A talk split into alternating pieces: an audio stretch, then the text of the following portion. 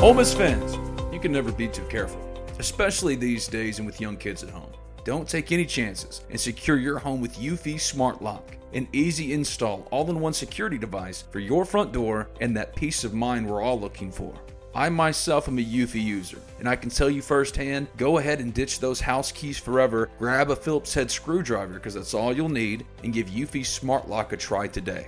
No monthly fee, and Eufy customer service is waiting on standby twenty-four seven to help you with any and all home security needs. So what are you waiting for? Head to Vault Hemingway or the Pavilion or Swayze Field to cheer on your Ole Miss Rebels with the reassurance your home is in good hands with Eufy Smart Lock. Eufy Video Lock makes it easy to keep an eye on things back home. Its built-in camera can tell you who's at the front door from the comfort of your stadium seat. Search Eufy Video Lock, that's E U F Y Video Lock, or visit Eufy Official dot com, Eufy Official dot com slash Video Lock, to see how you can gain complete control of your door. That's Eufy Smart Lock and Eufy Video Lock, a proud sponsor of the Talk of Champions Podcast Network. The legends are true. But overwhelming power! The sauce of destiny. Yes! The most legendary sauce has arrived as McDonald's transforms into the anime world of WickDonald's. The greatest flavors unite in all new savory chili WickDonald's sauce to make your ten-piece Wick Nuggets, fries, and Sprite ultra-powerful. Unlock manga comics with every meal and sit down for a new anime short every week only at WickDonald's. Ba-da-ba-ba-ba, go! And participate in McDonald's for a limited time while supplies last. You're tuned in to Grip It and Rip It, sponsored by L B's Meat Market. We're going to get started here in a second, but first, let's hear from L B's.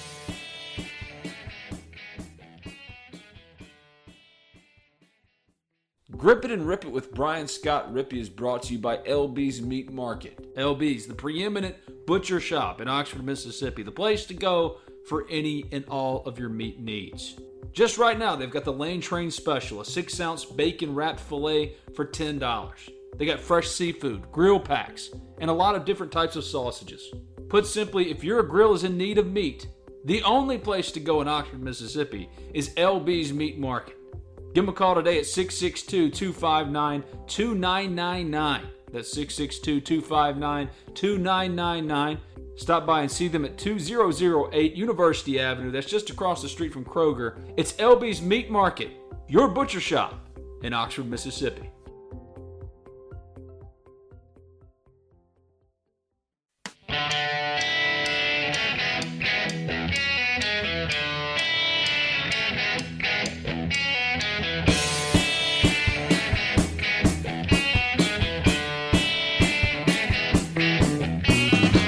Up, happy Wednesday. I'm Brian Scott Rippey.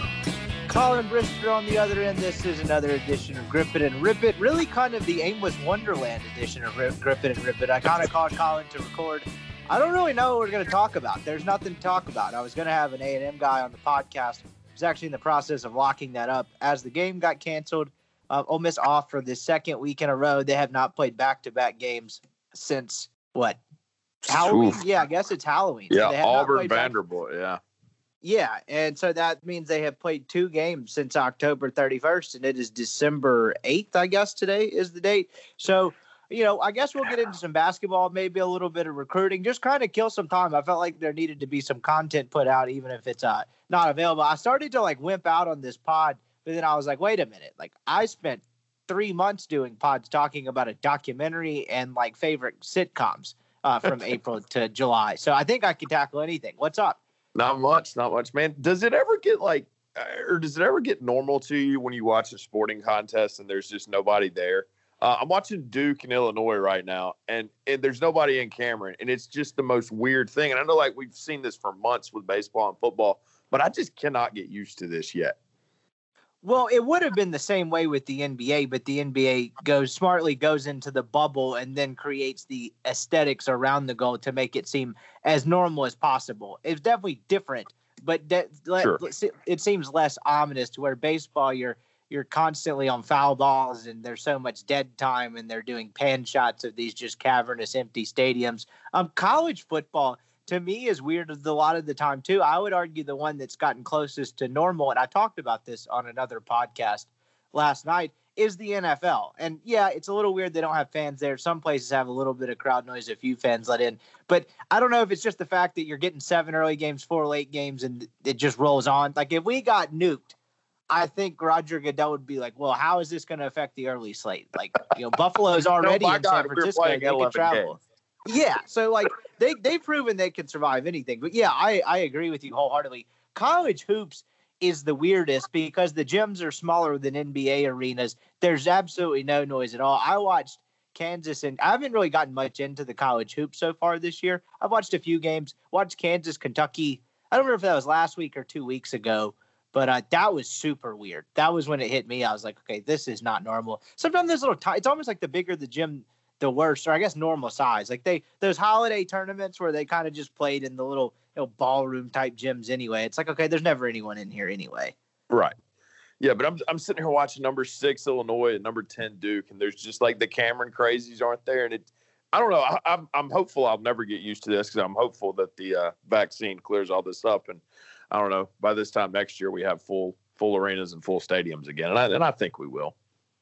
I don't know what we're gonna do, man. If we don't, I don't know how much longer I can take much of this. And I don't even live in a blue state where the lockdown restrictions are are kind of uh, not kind of definitely more strict. Like I, I just want sports back. I know it's a small concern in the grand scheme of things, but like this sucks. Trying to keep up with cancellations, like I mean, yeah. If you really want to put an Ole Miss spin on this. Like, yes, it's been a good year, and Ole Miss fans should be happy, but you really got kind of robbed of potentially a pretty storybook normal season with lots of people in Oxford, the, uh, you know, Oxford and the Square and the Grove feeling like twenty fourteen, twenty fifteen-ish yeah. again, and it just hasn't happened. And there's plenty to be excited about if you're an Ole Miss fan, but you were kind of robbed of that. And to be honest, with as much as Corral's gone through, Um, he's kind of been robbed of being a pretty storybook guy a little bit just because, you know, they're going two, three weeks between playing games. So you kind of forget about him. Right. No, it's exactly right. I mean, you talk about from a from an atmosphere and a fan perspective. I think this is a seven and four football team going into the Egg Bowl. And that Egg Bowl is is excited and the Grove's packed and there's sixty-five thousand people there. It's just. Yeah, you got robbed because this this team goes four and oh. They beat Baylor um, in non-conference. And then, yeah, you man, it's. You got robbed of a lot if you're an Ole Miss fan, and that's not to say you shouldn't be excited because you should be because this this team's uh, to me has overplayed their expectations. Um, but yeah, man, it it, it just kind of sucks that it hit this year. Yeah, I totally agree. I was about to kind of make a snarky comment about uh, you being able to like Ole Miss being Ole Miss fans being robbed of the enjoyment of you know being able to go drink fence post beer in some dumpy stadium in Birmingham and Memphis. But to be honest with the brand of football they played, if this had been a normal season, like non-conference, all that, you'd probably do doing that in like the Bucks or Jags stadium, trying to, you know, see if you can pour back enough to jump in that Jags pool or something weird. Yeah. Like, you, yeah. you probably weren't getting the crappy stadium experience. No, no, you're probably, go, you're probably going to the Liberty Bowl or maybe even Florida or whatever. But yeah, it's, it's unfortunate, super unfortunate. Um, but you know, I, I Let's let's put it this way. I mean, do you think Ole Miss has played their last football game this year? I don't think there's any way to accurately gauge. I'll cautiously say no, um, but I wouldn't shock me either way. Like we know, we none of us know what the actual right. test numbers are and what they have to get down to. So I think it's a foolish proposition. I say foolish proposition. It's just very hard to guess. So I'll say no because I'm, I guess, a little bit of an eternal optimist when it comes to some things, but I mean, I don't, I don't have a good like case. I mean, I can't back that up. It's impossible. No. Yeah. I mean, that's completely fair. Um, you just don't know. You don't know what bowl season is going to look like. I think Ole Miss will do everything within its power to go to Baton Rouge, Louisiana next week and play a football game. Um, I don't think they were too concerned about this week. Maybe they were, but, uh, I think they're going to do everything they can to to get on the bus or whatever plane and go play a football game in Baton Rouge, Louisiana, because I think they think they'll win it, um, and I think they're probably right. I think they're. I would think they would beat the hell out of them. I know I kind of said the same thing for the Egg Bowl, and granted, that was a weird game. I still kind of feel like I was on the right track there in that sense. I mean, hell, Ole Miss could have been up twenty-eight to seven at halftime, and it just broke a weird way. But yeah, I, I'll push back a little bit on the on the A and M part of it to where Ole Miss playing good football, getting to kind of get in a rhythm for the first time in a while, playing back-to-back games. And, you know, or I guess it wouldn't have been back-to-back games. It's two off weeks at this point. But You get my point, but that's the ultimate house money game. A and M's playing really well. Like, in sure. all likelihood, A and M would have run all over Ole Miss. That running sure. game is nasty. The defense is good. But, hey, what if you kind of pull in Alabama? And A and M offensively is not Alabama. You could have kind of, you know, if you operated flawlessly, like you've seen Ole Miss do at times this year on the offensive side of the ball, who the hell knows? But I'm actually, I buy stock in A and M. I think they're pretty good. Yeah, I guess my thing is uh, I think Ole Miss was more willing to play with uh, lower scholarship numbers next week than they were this week. Oh, uh, yeah, yeah, yeah. You're dead on there. Um, so, I don't know. We'll see. And I don't know what scholarship numbers would have looked like this week. I had a feeling, and I didn't say this, and, and so I can't really back it up. I had a feeling that after the Egg Bowl celebration and everything in the locker room, I had a feeling there might be a little bit of an outbreak. Um And and I hate I'm right. I, I just, or again, I can't back that up, but I thought that. But it just, it kind of seemed like that, that you know, uh, they were, you know, holding the trophy and kissing it and all this stuff. And it just kind of seemed like the, the setting was right for an outbreak. And again, look, the, they're, they're college kids. They're extremely healthy college kids. They're, they're going to be fine, more than likely. Um, but it just kind of set, it seemed like that, you know, there, there was a possibility for this after that Egg Bowl celebration, too. You know, cigars, you're in a confined space. Yeah. And in some cases, not trying to be that guy, but I don't know if you saw the pick the Barstool podcast put out. There is an Ole Miss uh, player smoking, and I don't even know who this gentleman is. If that's a cigar, that's the world's skinniest cigar and one of the longer cigars I've ever seen. It's a brown straw version of a cigar, if you're picking up what I'm putting down. In all seriousness, it's probably just a cigarillo. I doubt that's the case in there, but I found that kind of funny. Did you see that? I haven't. I need to go find that now. I will uh, shoot it to you as we're recording. I'm looking at it right now where this man, whatever that is, he is chiefing it. And it does not Love that. It does not look like a stogie. I'll put it that way. Oh, me. But uh, no, I mean, it's it's not a big deal. I mean, the Ole Miss is the first team, I believe, that had a game moved this year because of COVID with A and M a few weeks ago. Um, everybody else had already had a so for all intents and purposes, Ole Miss have done a really good job of managing uh, COVID for as good as they can. And obviously you're going to miss a game, whether it's L S U or Texas A and M um, at this point, because you only have one remaining week left to play. But yeah, look, I mean, you, you I think Ole Miss has managed this, you know, uh, pandemic as, as well as humanly possible. Yeah, I think for the most part, they've been fine. And honestly, you say managed it well. I don't necessarily disagree at all because I don't have any evidence. But I think some of this is a little bit of luck to where Ole Miss really got it bad in camp. Whereas yeah. you fast forward that bad boy four weeks later and that outbreak happens after Florida or something. Well, then you become kind of the national story. Like, what did these guys do? And I don't yeah. ever think that's really anyone's fault. You know, in the N F L where they're doing daily testing and they are adhering to much more stricter and uniform protocols by one governing body, yeah. you see the fines of Drew Lock and all that. And it's a little, it's a little easier to cast blame on professional athletes for that is literally their only job. Where these guys have to go to class. Granted, some of it's online. You know, they're not going out, but college kids and asking a college kid not to go see a friend or something is just kind of absurd. So yeah, I think it's just kind of luck of the draw. And you know, that's why you've seen college football handle this or uh, beats. I, I guess I should say be affected by this much worse than the uh, than the N F L has, but kind of is what it is. If Ole Miss season ends today, it's a success. I mean, a absolutely. raging one. Yeah, absolutely. Real quick, I'll give you uh, a minute and a half. Ohio State. What are your thoughts? Should that should they be in or not? If they they don't play another game before the playoffs, should they be in the playoffs? You know, if all all the COVID arguments that we were when I back when I was still doing radio before this virus actually cost me a job. One of the like funnier things we kind of debate is like, what would be the funniest COVID debate? Where like. I mean, I think we came up with a scenario where, like, Trevor Lawrence and his backup and his backup, I guess that, that would go against protocols, but this is before we had them. Like, Lawrence misses the Notre Dame game or something like that, and then you have people yelling at each other at the end of the year. I got to be honest, back when we were making those predictions, I did not uh, I did not have on my bingo card Ohio State five and oh should they get in or should they not, just because I didn't think the Big Ten would royally botch things as bad as they did. You know, I don't have, I mean, I, I'm, this is bad podcasting, but I don't really have a strong argument. I totally get the side of you're really going to put a team that won five games, struggled with a bad Penn State team, and their best win is who? Who's their best yeah. win? Indiana? And they didn't look particularly great in that. No. Um, I think the question should be fairly simple. Um, is Ohio State one of the best four teams in college football? If they are, put them in. If they're not, don't. And, I, and I'm not smart enough and I don't watch enough Ohio State to be able to answer that question, but that is the committee's job, right? Um, figure out if they're one of the best four teams. If they are, put them in. If they're not, don't. Um, and I don't know the answer to that question, but I think that's what you should gauge it off of. Yeah, I agree, but tell that to the, you know, nine and one Texas A and M team that's like, are you kidding me? What if we had just opted out of Florida? What if we were seven and zero? You know, I mean, I opted out of Alabama, I Alabama. should say, but sure. yeah, that that like, you know, I, I I I agree with what you're saying. I mean, I think you should just get the four best teams. But is there not a part of you? There's a part of me, and I'm not saying put Coastal in the playoff. And Cincinnati's having COVID issues this week. But, like, if it comes down to it and all hell breaks loose and, like, Florida wins or something and then, like, A and M gets upset by Tennessee, just absolute mass chaos scenario, why the hell not in this year that, like, the validation of it is argued and it's just weird as hell? Like, if Ohio State's sitting at five and oh and doesn't get to play another game, why the hell not just put someone like that in? I mean, it's not going to bother me. I mean, I, I have no strong opinion.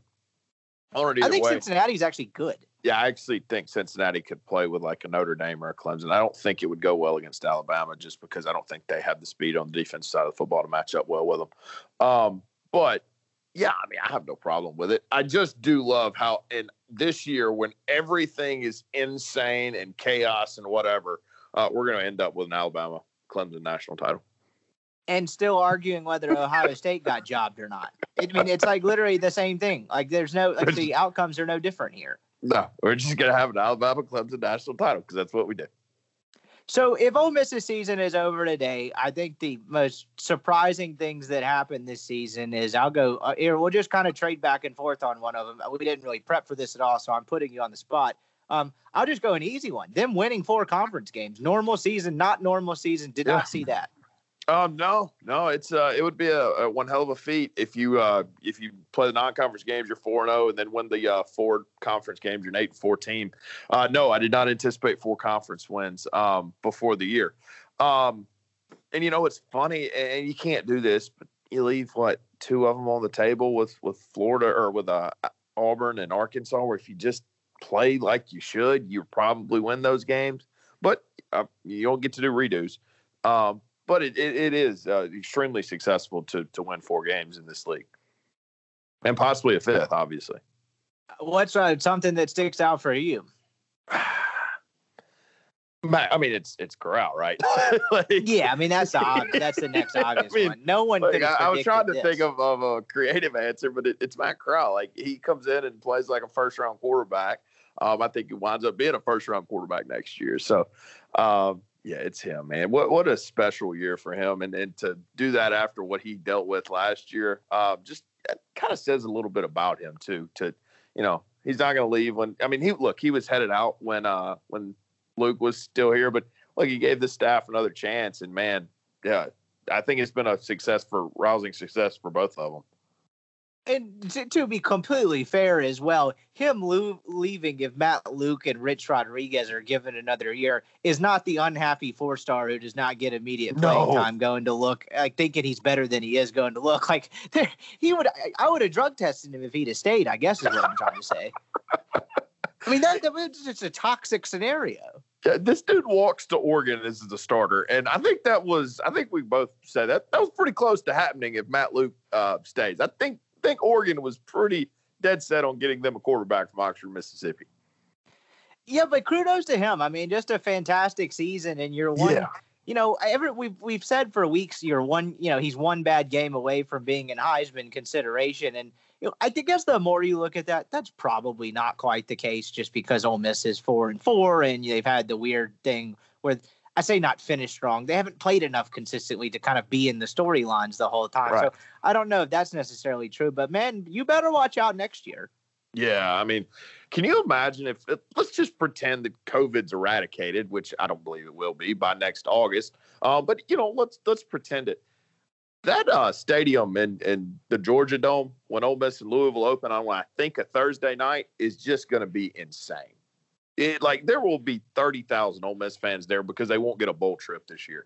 Yeah, that is uh, that's very true. I hadn't even really thought that far ahead. Hopefully, like you said, hopefully we can have people there and it's all back to normal. But yeah, that really will be, that really will be kind of insane. And, you know, I don't pretend to know the ins and outs of Louisville's depth chart, but uh, aside from Satterfield putting his foot in his mouth all week oh in his God. press conferences, they don't exactly seem to be in like a plucky Boise State well, or something. Like Ole Miss should, Ole Miss has a chance to kind of go lay the beat down in that one. What else did he say besides the the horrible commitment soundbite that I heard? Did he say anything else?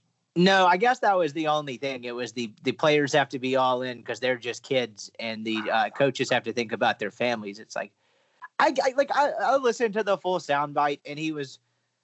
He was saying something that, like, I think most coaches think, but there was a much more delicate, more artful way to say it. Even if Lane Kiffin had that opinion, which I don't think he does, um, he would have said that in a much softer, much uh, where it would not have made national news. He just, like, Satterfield just sounded like a dumb meathead. Yeah, I mean, good God. Like, that's always been my argument of, uh, you know, why can why can coaches leave and coach the next year, but uh, kids that transfer can't play the next year is – makes no sense. And then he just took that argument and he he uh, prefaced the opposite side so poorly that it was like, yeah, you know what? I actually, I'm glad I believe this way. Well, he gave you your answer. It's because they have families. So boom, problem solved, Corral. If you want to leave, go have kids.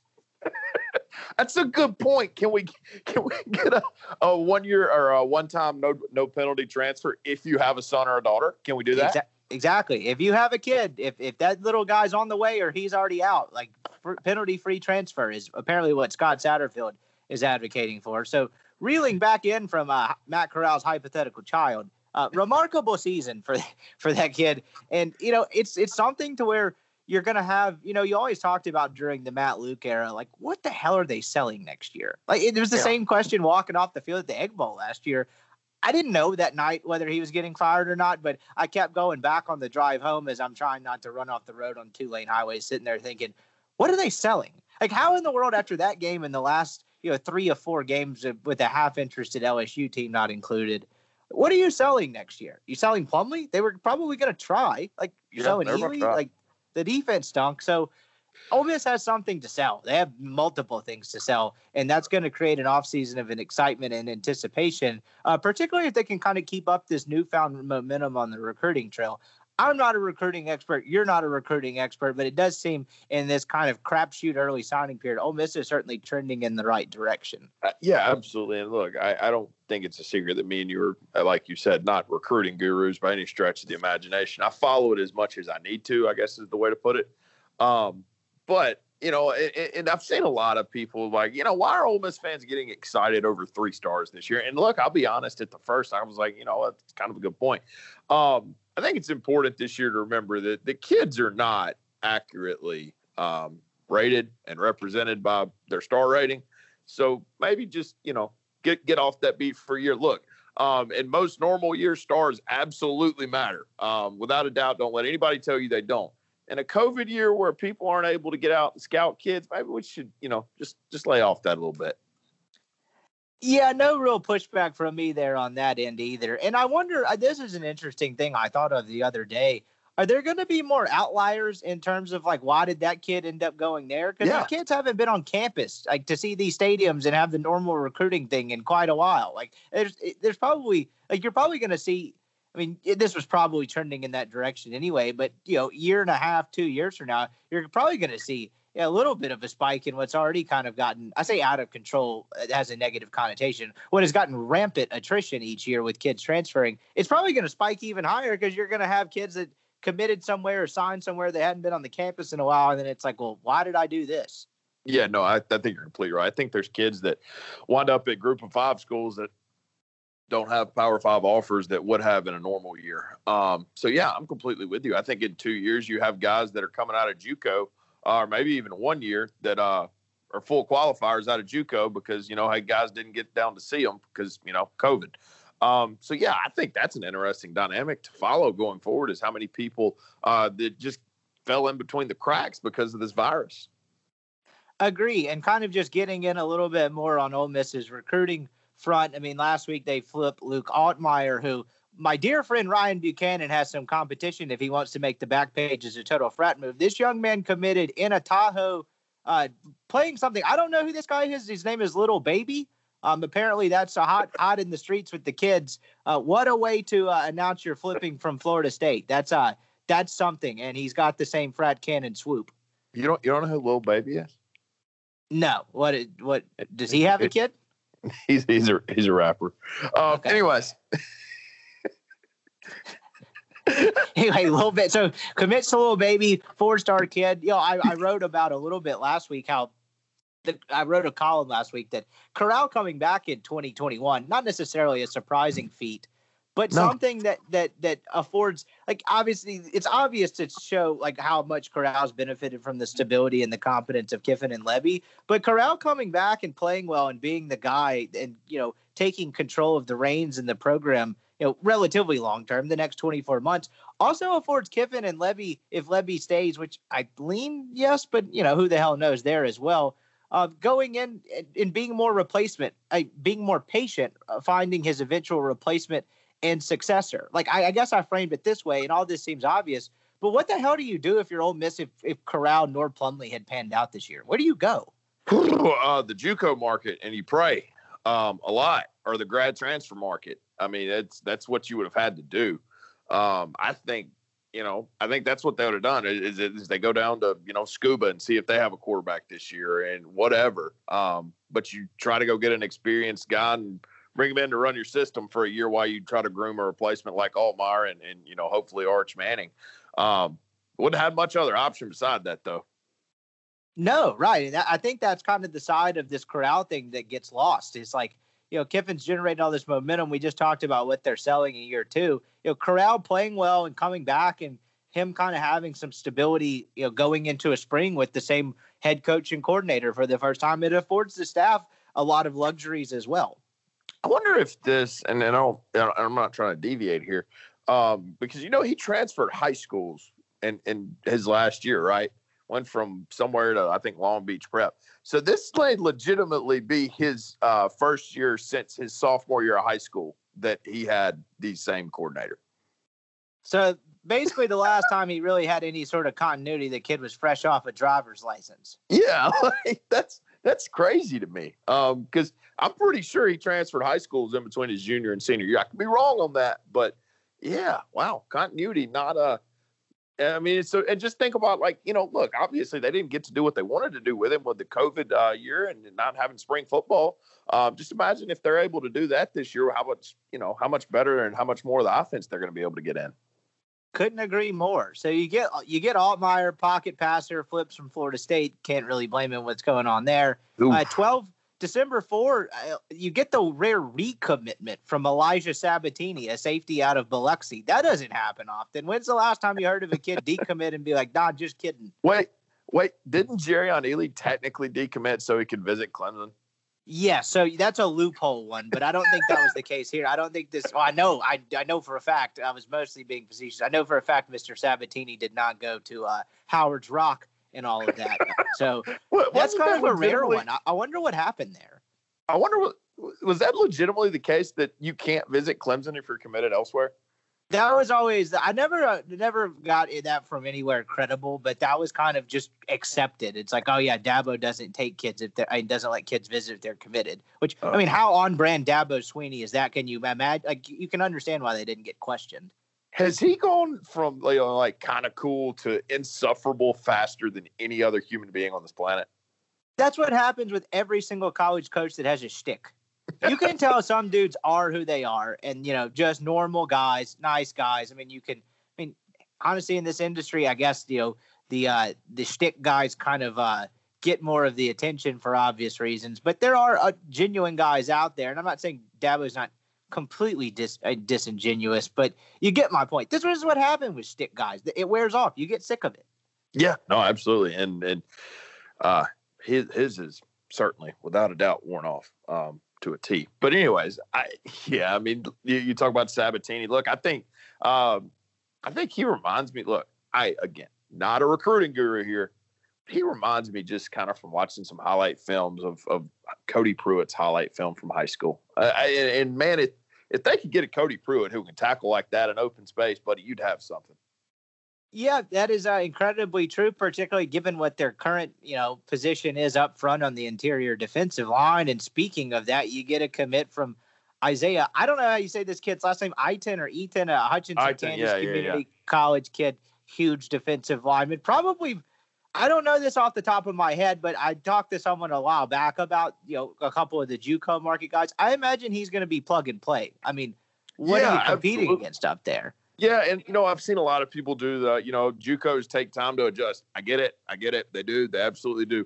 Um, but have y'all seen Ole Miss's defensive line? Like, he, he just going to have to adjust out there on the field because um, he got to play. I, I read where he would likely be in a normal year the number one or two uh, defensive line prospect in America uh, out of JUCO. So, uh, yeah, kid's got to go. Uh, immediately. So he, they need him here as soon as possible and getting ready to go. Um, frankly, if he could be here for L S U next week, that wouldn't be the, the worst thing in the world. And they get another one. They've had another one for a while, early October commit, and the Gordon kid out of uh, East Mississippi and Scuba. So all in all in this class right now, you got a quarterback, a receiver, two offensive linemen, four defensive linemen, five defensive backs. And do they have two kickers committed?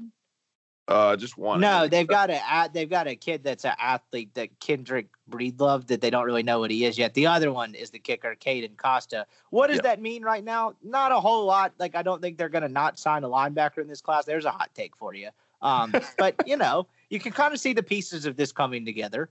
Sure, sure, and you know, obviously they lost the kid today to uh, Mississippi State. I think John Lewis was his name. I'm not sure, um, but yeah, they're, they're going to sign linebackers. They, God knows, they need some. Um, so it'll be interesting to go forward. I've, I've I've always kind of been, for a little bit now, been fascinated with how they're going to manage. I mean, a signing day when technically you still have a football game on Saturday is just wild to me. Yeah, I'm sure coaches love that. Yeah, I mean, Ole Miss has a football game uh, the Saturday after signing day. I'm sure not going to be a lot of sleep this coming week.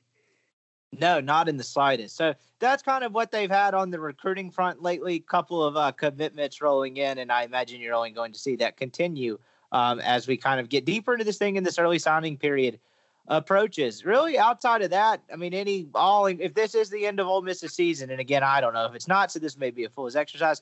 Anything else stuck out? I mean, the defense was probably a little worse than I thought. Um, yeah. I mean, look, I, I think it's – we knew how good this kid was, but, I mean, Elijah Moore was special. Uh, I mean, just – I knew if they could ever run an offense that was tailored to him that they could do special things with him. Um, but kudos to him. He had to go perform and stay healthy, and by God, he did.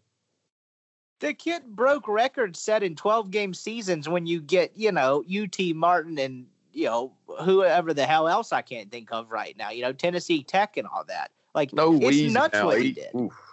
No, no, there's no need to say their name again. Uh, yeah, sorry, wrong one. I was thinking of U T Martin, and I couldn't think of another one, so I just threw it. We'll say Southeastern Louisiana. Yeah, them.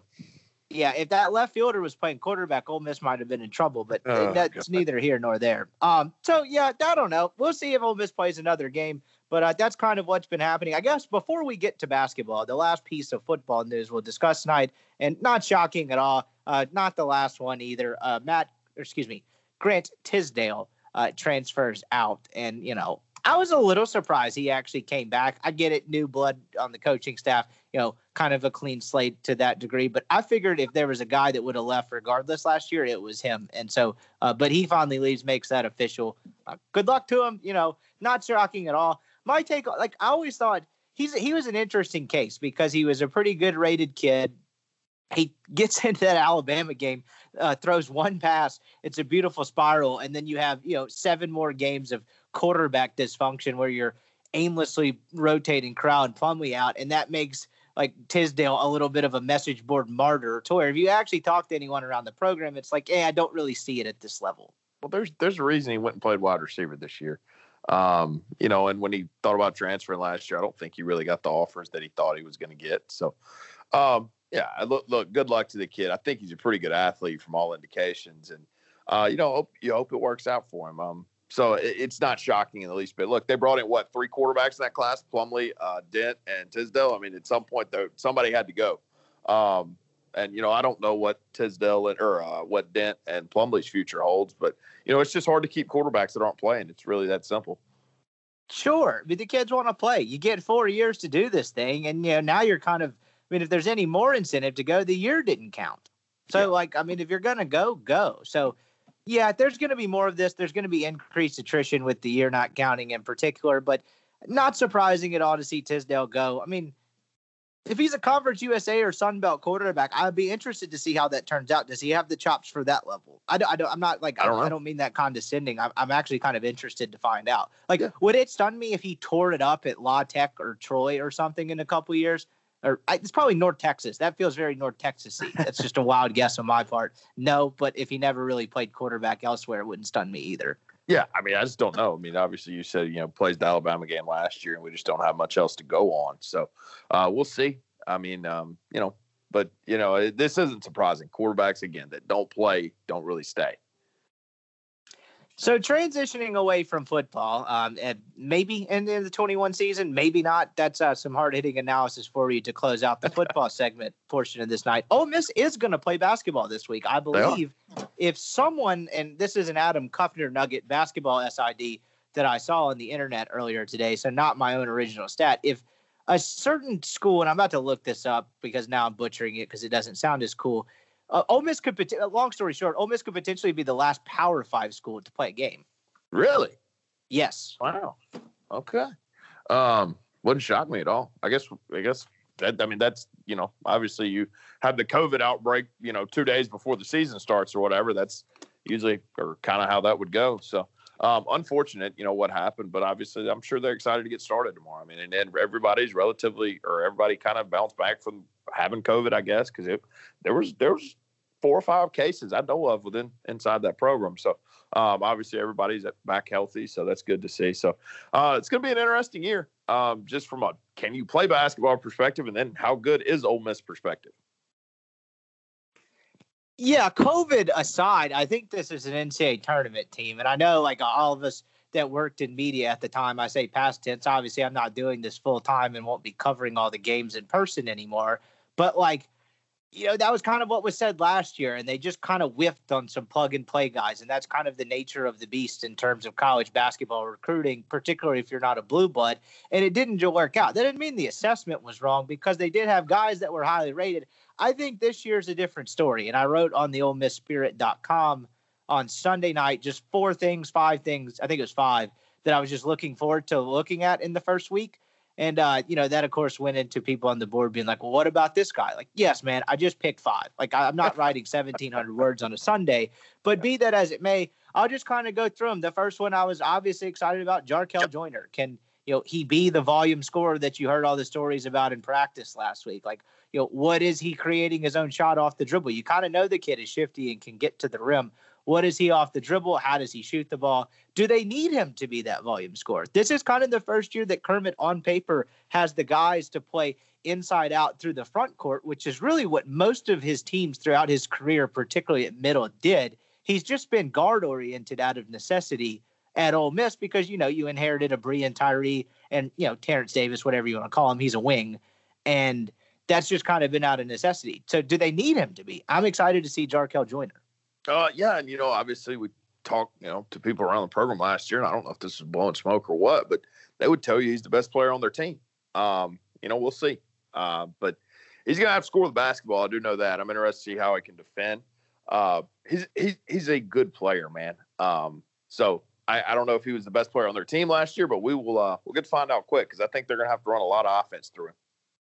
Yeah, he's a bucket getter, particularly early on, because I don't think Ole Miss is going to be completely at full strength in the front court to start this thing. They got a couple guys in concussion protocol. K J Buffen has not had have not had much basketball activity in the last couple of weeks. So I think, in particularly early on in the first couple of games of the season, you're probably going to see that.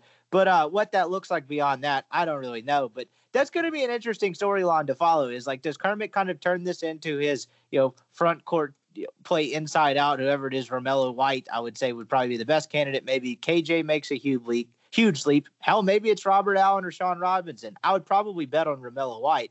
But uh, yeah, anyway, like, is it that, or they kind of just go back to, all right, let Jarkel take ten to fifteen shots a night because that's our best option. And that's not a bad option either, because Ole Miss is going to rebound and be much better defensively. It's just kind of what, what Kermit Davis ends up deciding is kind of the best way to go about things for this team. Yeah, I absolutely agree.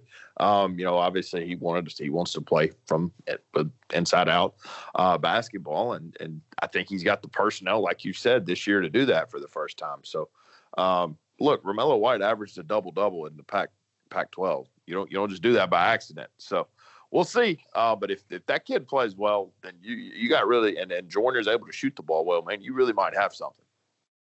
Agree. I'm excited about that as well. The second thing I am excited about is what is their defensive strategy? And this is not something you're going to find in the first week of the season. No.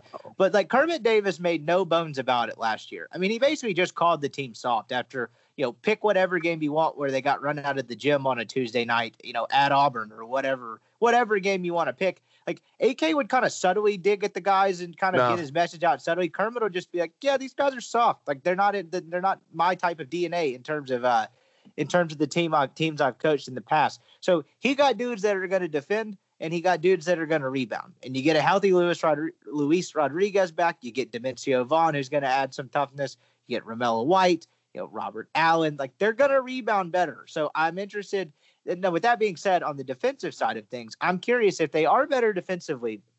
And I think you'll see a lot of man defense, particularly early on in the season, just as he evaluates guys and what they are as individual defenders in game action. But if they do end up being better defensively, does he kind of open up? Basketball is different, but does he open up the playbook, to throw out a football term, and kind of feel, I guess, the uh, comfort to mix up his defenses more? You know, take like Ole Miss was not good enough defensively to take advantage of dead ball situations and out of timeouts and things to change the pace and change defenses because they weren't very good at it. And so I just wonder if they're good defensively, if you start seeing them really get a lot more sophisticated on that end. Yeah, no, that's a really good point. Um, you know, obviously the, the more talented and skilled you are, the more open uh, you are to do different things. I'll tell you who I'm interested in this year is, is Hadeem C. Um, I thought at times last year he looked like a good player. Um, and then times he didn't. So uh, if if they can get something out of him and Romello, man, you you really got a front court that, that can play. Yeah, that's a good point. That was just an oversight by me. I just didn't mention Hadeem C. I just kind of forgot about him. But that's a guy who last year, Hadeem was very good. He was not very good back to the basket at times, like with no. touch or kind of sophistication of his post moves. But there were glimpses, particularly towards the end of the year last year, where he was very good in pick and roll situations. He has a good feel for that, and he has a good ability to finish at the rim. It's just kind of when he's fed on the block and you're asking him to turn around and kind of get by a guy and create a pretty easy bucket, he struggled at that. But if he's improved at that, he, that's a that's a like it sounds simple, but that's a huge. a huge game changer and really opens up what he could be and expands the ceiling what as to what he could be as an offensive player. And I'm really interested to find that out. I agree. He's got to get better defensively as well and rim protecting a little bit. Wasn't awful last year, but uh, I, yeah, he's another interesting guy. What kind of jump has he taken? He and Buffen are the two guys where it's like, okay, what are you? And I can kind of see what this team is because, you know, it's a little easier because they're known commodities, but I'm interested in those two in particular. Absolutely. I mean, if you can just get one of those guys, man, to to play good basketball uh, with what you think, Romello White. And look, obviously, Robert Allen's there. Uh, Demencio Vaughn's there. It, I just think, man, if you could get one more big to contribute with what I think Romello will give you, it's going to be really, really hard to stop this team. Uh, and, I, and I mean that relatively. I don't think they're going to be the S E C champs or anything, but I do think, you know, a six or seven seed in the N C double A tournament, if if you get that, is not out of the question. Yeah, agree. So I just a little bit as we kind of get into the front court, because that was the next note I had is one, what are Romello White, Sean Robinson, uh, Robert Allen, the new guys? But what was interesting, that was actually the fourth note I wrote was the the known commodities, the guys that are returning. What do you have out of K J Buffen? I don't know what to make of K J Buffen this year. If he can kind of be the scorer you saw flashes of in the non-conference last year and stay out of foul trouble, woo, man, they're deep in the post this year. And then you really, that really does play into the, can they be a front court oriented team? So I don't really know what he is. I don't really have a ton of analysis on that. I don't, you know, this is going off a story Ben wrote last week. I don't think you'll see much of him um, because he hasn't had much basketball activity the last couple of weeks. Um, and then Devontae Shuler has been a little bit sick as well. You'll probably see obviously some of him, but um, yeah, that's just a, kind of a little bit of an injury rundown, but yeah, Buffen and C, those are going to be two interesting guys to watch. And then I guess the flip side of that, newcomer, obviously Matthew Morrell. I don't know how he factors in. He is a freshman. you know, that's a game changer if he gives you really solid bench minutes or hell becomes a starter. But um, I don't really know what to make of him either, but I'm eager to find out. Yeah, no, look, I mean, he's a freshman, but man, I don't think that uh, they signed that kid to sit for a year. So um, he's the best shooter. Oh, he's going to play. Just yeah. How much? Yeah, he's the best shooter on the team, I've been told. So um, that'll be interesting to see. I, I, I think obviously you'll, you know, you're going to have some freshman woes out of him, but uh, he's going to play, and, and Ole Miss is going to need him to play well. Um, so we'll see. I, I I'm interested in Sean Robinson a little bit. Uh, just because I think they can still sit him a year. Not, look, obviously he's got his redshirt year's gone, but they've got bigs that if he's not ready all the way to go, they don't have to rush him into this, and, and which I think is good because I think in the future uh, that kid's got a chance to be a, a really good player. Same goes for Sammy Hunter, who's a guy last year. He's like the classic freshman where you watch him and they, st- you know, they had to stick him out there sometimes because they were shorthanded, particularly uh, in the front court last year. They basically just had to stick him out there to survive. Like, you know, can you get to the next media timeout? And he was the classic freshman where it's like, oh, man, this guy looks clueless.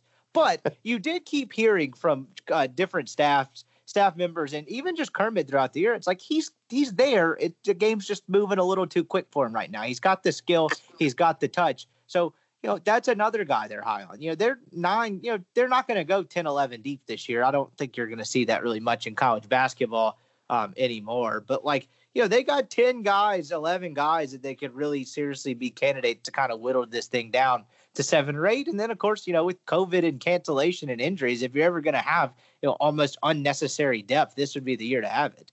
Absolutely. I mean, and, you know, I don't know how I, I'm not a scientist by any stretch of the imagination, but I mean, you know, when you have the number of COVID cases that they've had on this team, I wonder how that affects you going forward, right? Like, I don't know how many more guys you can get, have get it and shut it down um, because, look, you had a you had an outbreak last week where I know at least three players got it, and I'm venture to say there's probably been some more in the past that have had it. So what does, uh, you know, it, I feel like you've kind of already fought your ca- uh, COVID battle to an extent.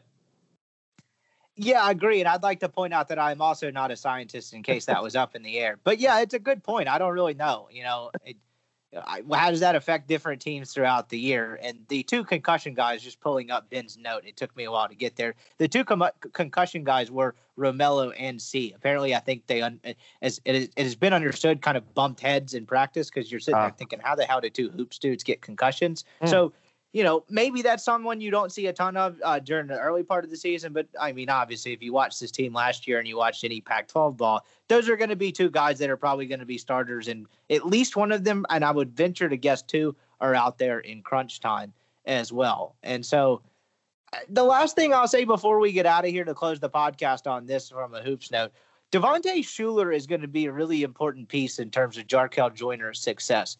Because Joyner's going to be much better suited to play off the ball.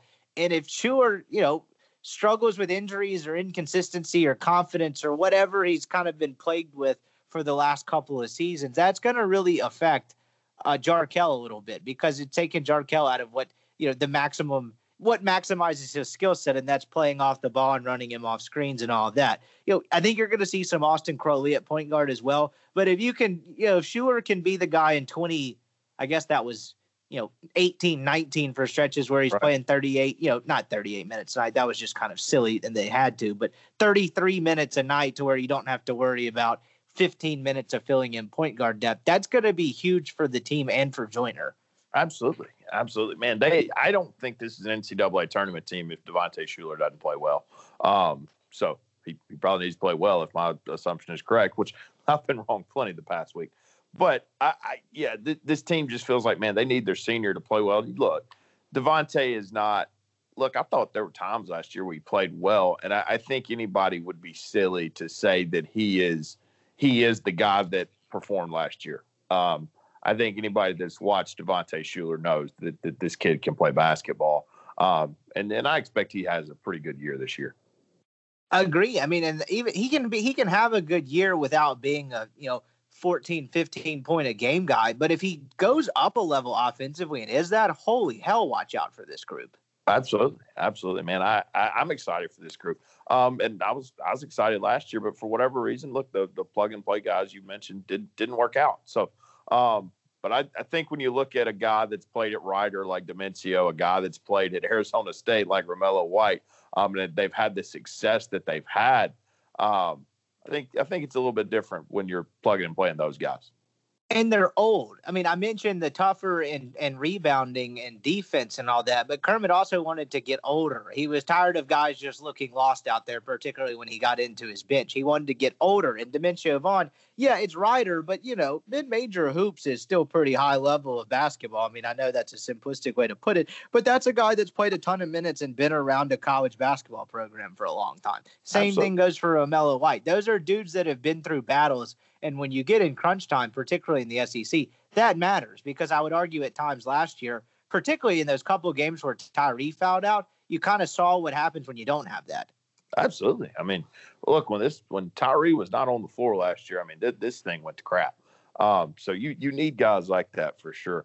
It's uh it's a team, man, that that look, if if Kermit can get to another N C double A tournament second in three years, I think you're really going to have a A, a serious buy-in for football, and something that, frankly, I don't know if I, this isn't fair to say, I don't think, but I don't necessarily think people always bought in under A K. Um, I'm not necessarily no, blaming. He definitely A K. Did not. He would tell you that. Yeah, and, well, he and probably I, wouldn't say that out loud, but yeah, hey, he might. Um, but I'm not blaming A K for that. I just don't ever think that this fan base has ever bought into basketball, and I think Kermit's a tournament away from having them maybe do that. I agree. It changes completely how you look at the program. A guy at Ole Miss goes to two tournaments in three years, whereas if he doesn't go, it kind of it kind of matters what happened and how they didn't get there. But yeah, if he gets to the tournament for the second time in three years, you know, that's tangible evidence of building something that has not really been built at this place. And I think the commitment would follow, because I think Ole Miss basketball is in a much different place than it was when A K really actually got it rolling. And that's a credit to him. You know, if if A K had done what he'd done, and if A K had had a clone come in and do what he did for the first seven years, and then A K t- takes over, he probably gets the buy-in. Yeah, yeah, absolutely. Um, good kudos to him. He's four and oh over at U A B. I actually watched the game his other night. Uh, it's fun to see him back on the sideline. But I think he's having a hell of a lot of fun with it, too. He probably is. He probably is. A K's never had a bad time, I don't think. Um, That's a good point. When he was in the Tide Pad, he probably had a bad time. But yeah, that and one night in Cincinnati. But, you know, other than that, the international incident, it was. I love how I love how at A K's last press conference at Oxford, he says, man, we don't have problems on this team. I'm the only person that's caused a problem on this team. With, uh, what are the gr- One of the greatest lines you've ever dropped. He goes, we got good kids. He goes, we don't have any incidents. The only one we had was me, and it was an international one. And I was like, this man is walking out on a program. He's not walking out, but, you know, being escorted, ushered out of a program he's built, and he's cracking jokes about him having a few too many cocktails. That's just, A K's awesome. That pretty much sums it up.